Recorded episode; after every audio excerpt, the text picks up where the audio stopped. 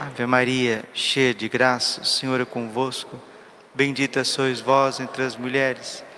Bendito é o fruto do vosso ventre, Jesus. Santa Maria, Mãe de Deus, rogai por nós, pecadores, agora e na hora de nossa morte. Vinde, Espírito Santo, vinde por meio da poderosa intercessão do Imaculado Coração de Maria, vossa amadíssima esposa. Jesus, manso, humilde de coração.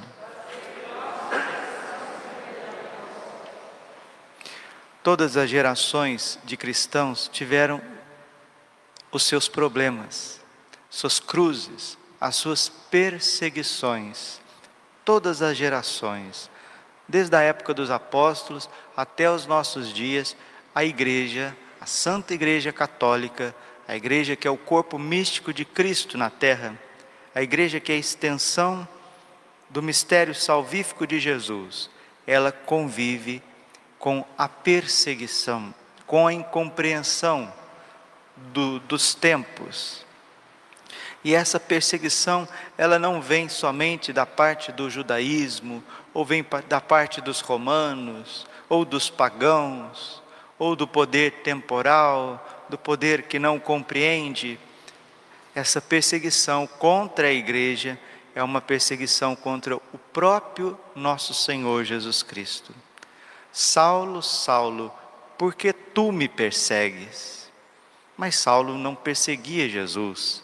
Saulo perseguia uma seita, na cabeça dele era uma seita de gente desequilibrado, de gente que queria contaminar de forma idolátrica o judaísmo.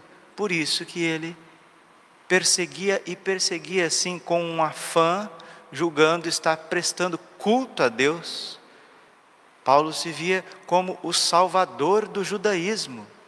E ele foi para cima dos cristãos, os vendo como loucos, como fanáticos, e Jesus cerca Saulo de Tarso no caminho para Damasco, e essa frase ecoa pelos séculos: Saulo, Saulo, porque tu me persegues? Quem é, Senhor? Eu sou Jesus, a quem tu me persegues. A igreja, ela é perseguida, assim como ela foi perseguida na Judéia, ela continua sendo perseguida, porque quando um ser humano é perseguido, quando um ser humano é preso, quando um ser humano é torturado, martirizado por causa de Jesus, é Jesus em pessoa que está sendo preso, perseguido, torturado e morto. Os três anos de vida pública de Jesus nos mostraram isso. Nosso Senhor Jesus Cristo, fazendo bem e só fazendo bem, passou por tantas lutas, tantas dificuldades, e a sua vida terrena culminou na cruz assim vão fazer também com todo aquele que quiser viver em Cristo. 2 Timóteo 3,12: Todos aqueles que quiserem viver piedosamente no Senhor Jesus terão de sofrer a perseguição.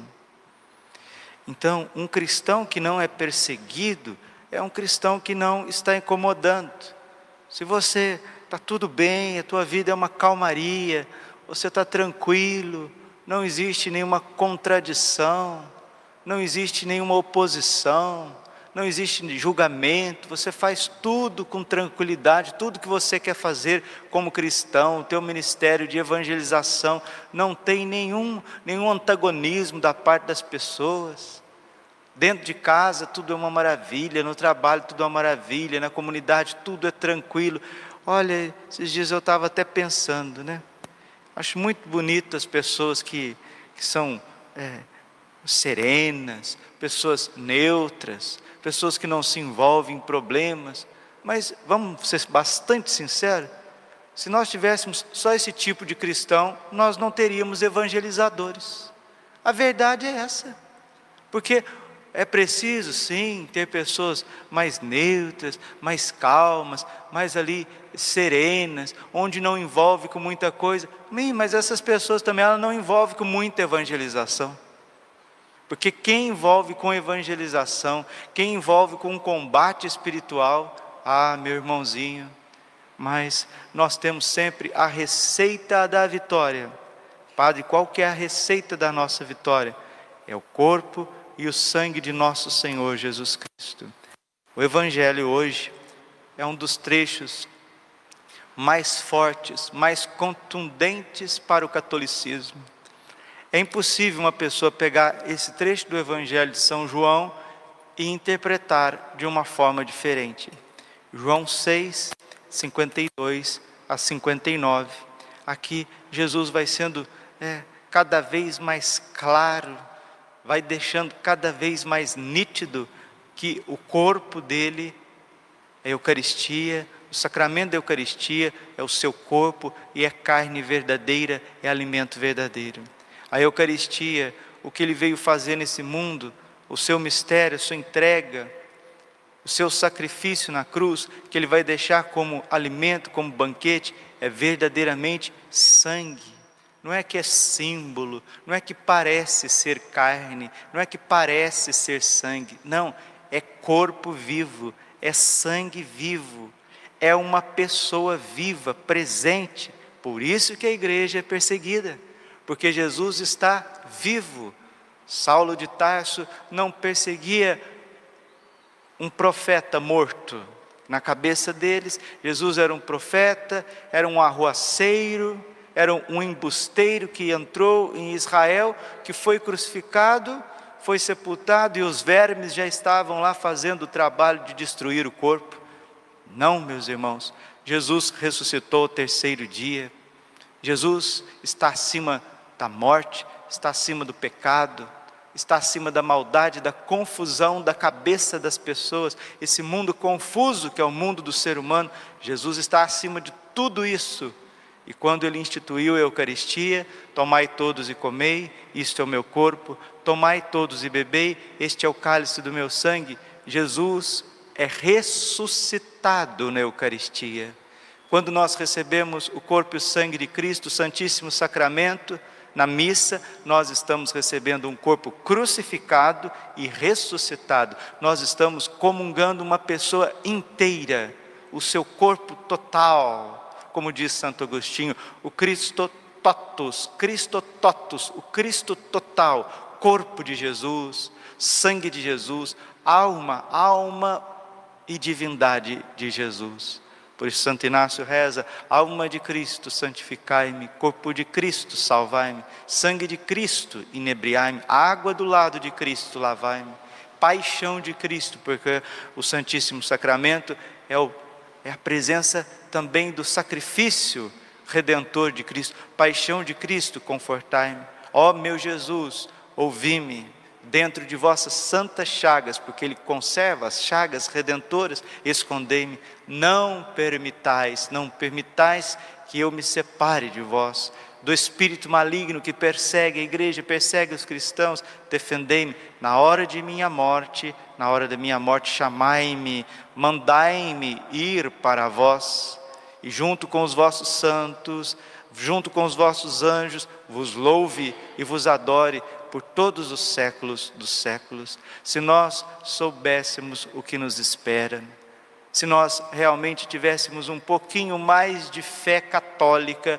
se nós estivéssemos menos confusos na nossa mente, nas nossas emoções, a gente perceberia que a morte de um justo, a morte de uma pessoa querida, a gente levantaria-se um troféu diz: Bendito seja Deus por esse irmão que já foi, por essa irmã que já foi, porque foi para Deus, foi para um novo mundo.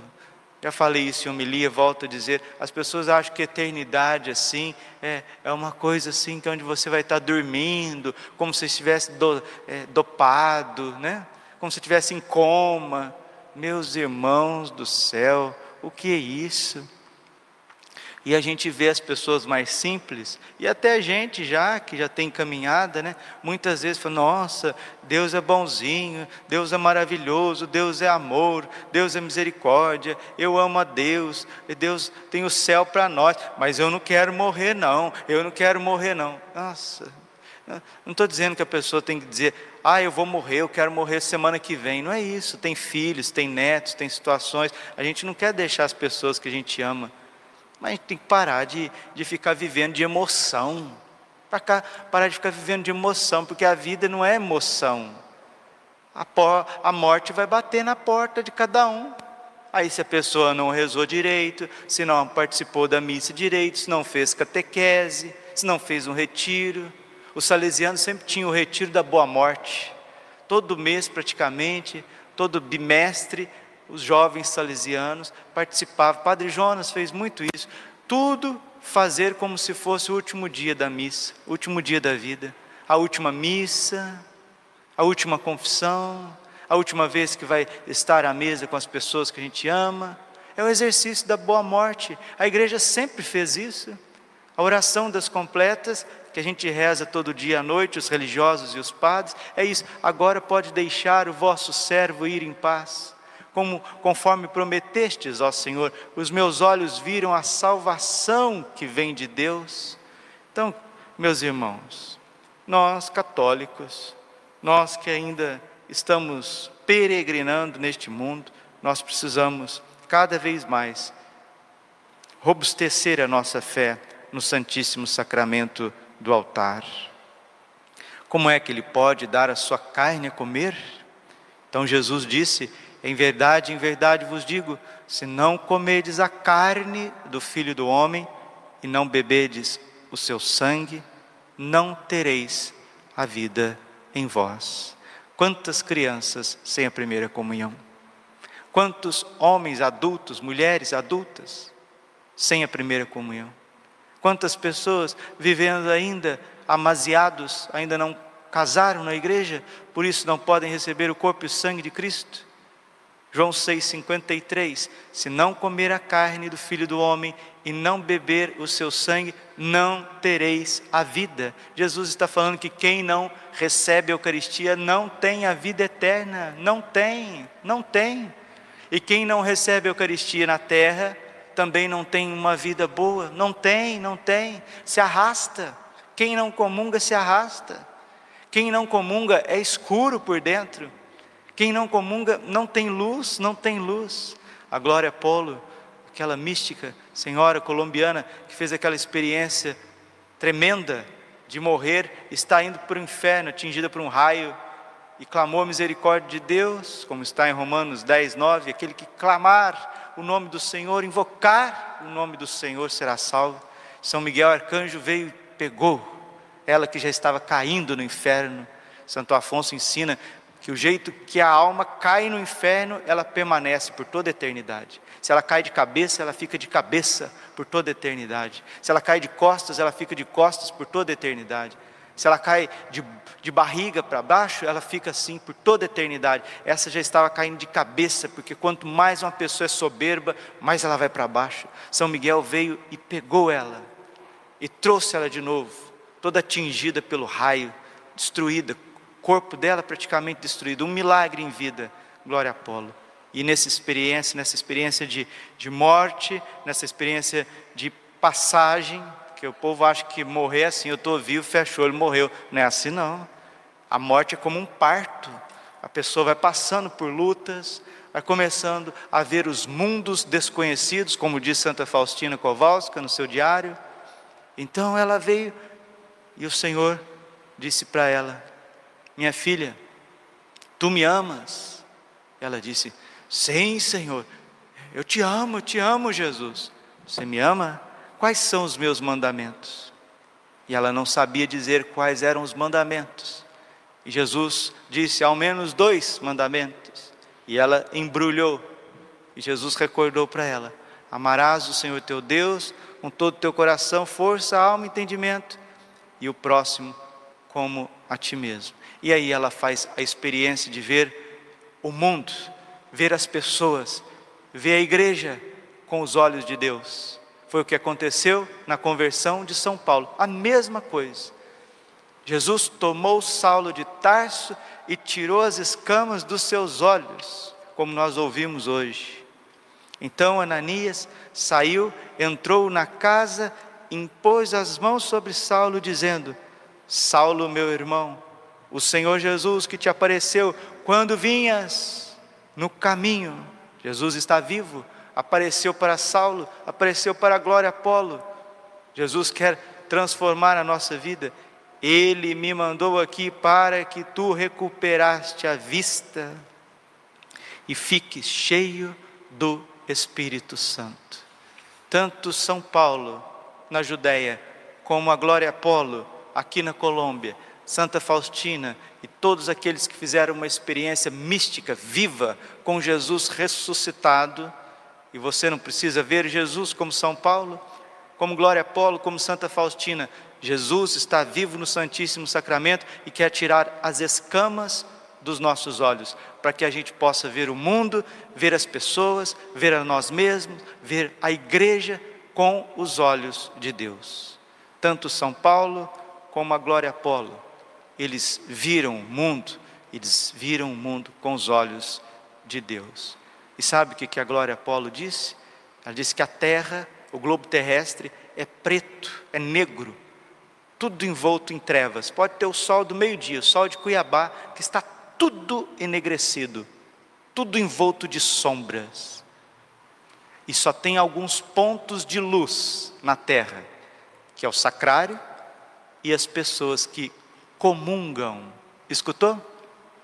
Só tem pontos de luz na face da terra, que é o sacrário e as pessoas que comungam estão na graça de Deus. O restante é tudo envolto de trevas. Por isso que as pessoas são tão confusas. Por isso que você vê os países lutando um contra os outros. Por isso que eles rejeitam Jesus Cristo, por isso que perseguem o evangelho, perseguem os sacerdotes. Por isso que quando aparece evangelizadores, aparecem homens e mulheres santos, os mártires são perseguidos, são incompreendidos, são destruídos, são afastados, porque as trevas elas se incomodam quando a, quando a luz está presente. Mas a luz do ressuscitado é invencível e se mata o nosso corpo. Mateus 10, 28. Não temais aqueles que matam o corpo, mas não podem fazer nada com a alma, não temais. Grande será a vossa recompensa no reino dos céus. Mas se você que é católico, cristão, termino, você não reconcilia com a eternidade, se você não reconcilia com a com a vida eterna, com a salvação eterna. 1 Coríntios 15, 19. Somos de todos os homens os mais dignos de lástima. Se é só para esta vida que você colocou a sua esperança em Cristo, diz o próprio São Paulo, somos de todas as pessoas os mais os mais nécios, os mais lastimáveis. Porque a finalidade de ser igreja católica é um transporte para um mundo novo. E tudo que você quer é não ir para esse mundo novo. Oh, você é um derrotado em si mesmo. A tua mente está obscura. Você não é evangelizado. Não sei o que está acontecendo. Todos nós tivemos problemas, todos nós tivemos dificuldades desde a época de Jesus, mas não tem uma geração cristã mais confusa do que essa. Não tem. Não tem porque nós achamos que ser cristãos é dar bem neste mundo, trabalhar, resolver os nossos problemas materiais financeiros. Não. Nenhuma geração de cristãos teve tantos problemas para a existência terrena em matéria de trabalho e subsistência como a nossa. Essa é a geração que mais padece por um sistema financeiro, porque hoje as pessoas não trabalham a terra, elas não plantam, não colhem, elas não têm uma vida onde que é pautada pela natureza, elas dependem de um sistema financeiro. E por isso que nós estamos percebendo que as pessoas estão adoecendo, não conseguem dar conta da vida de trabalho e também não conseguem dar conta da vida cristã. Por isso que isso está com os dias contados. Tudo irá ruir nesta década para que venha o triunfo do coração imaculado de Maria. O que é o triunfo, Padre? O triunfo é quando Deus limpar a eira, como diz um amigo meu, limpar a eira desse mundo, passar a régua nesse mundo, nesse sistema perseguidor, confuso, nesse sistema de trevas, para voltar uma vida muito simples, uma vida campesina simples, onde que o Espírito Santo reinará nos corações, Nossa Senhora será conhecida, alguns países que sobrarem, porque muitas nações serão aniquiladas, reduzidas a nada. O mapa desse mundo será transformado. A população desse mundo será reduzida, mas não vai ser reduzida por um vírus ou por uma redução populacional que vem da mentalidade desses satanistas, não. Vai ser reduzida porque Deus limpará a ira desse mundo, vai tirar toda essa mentalidade caduca, maluca, destruída, essas cabeças cheias de minhoca que impede o evangelho de brilhar. Haverá uma nova evangelização, um reino eucarístico de Jesus Cristo, um reino eucarístico, onde o amor triunfará nos corações e nós teremos um tempo de paz, uma nova evangelização na face da terra. Mas enquanto isso não chega, é luta, é batalha. E hoje, a hora que eu acordava de manhãzinha, Jesus dizia no meu coração: quem não for um homem, uma mulher de fé, entusiasmado, cheio do Espírito Santo, não suportará viver nesses tempos, vai ficando para trás. Então, se os bancos da igreja ficar mais vazios daqui para frente, vocês não, não acham estranho, não, porque isso está acontecendo no mundo inteiro. Glória ao Pai, ao Filho e ao Espírito Santo, como era no princípio, agora e sempre. Coração imaculado de Maria, confiança, saúde e vitória.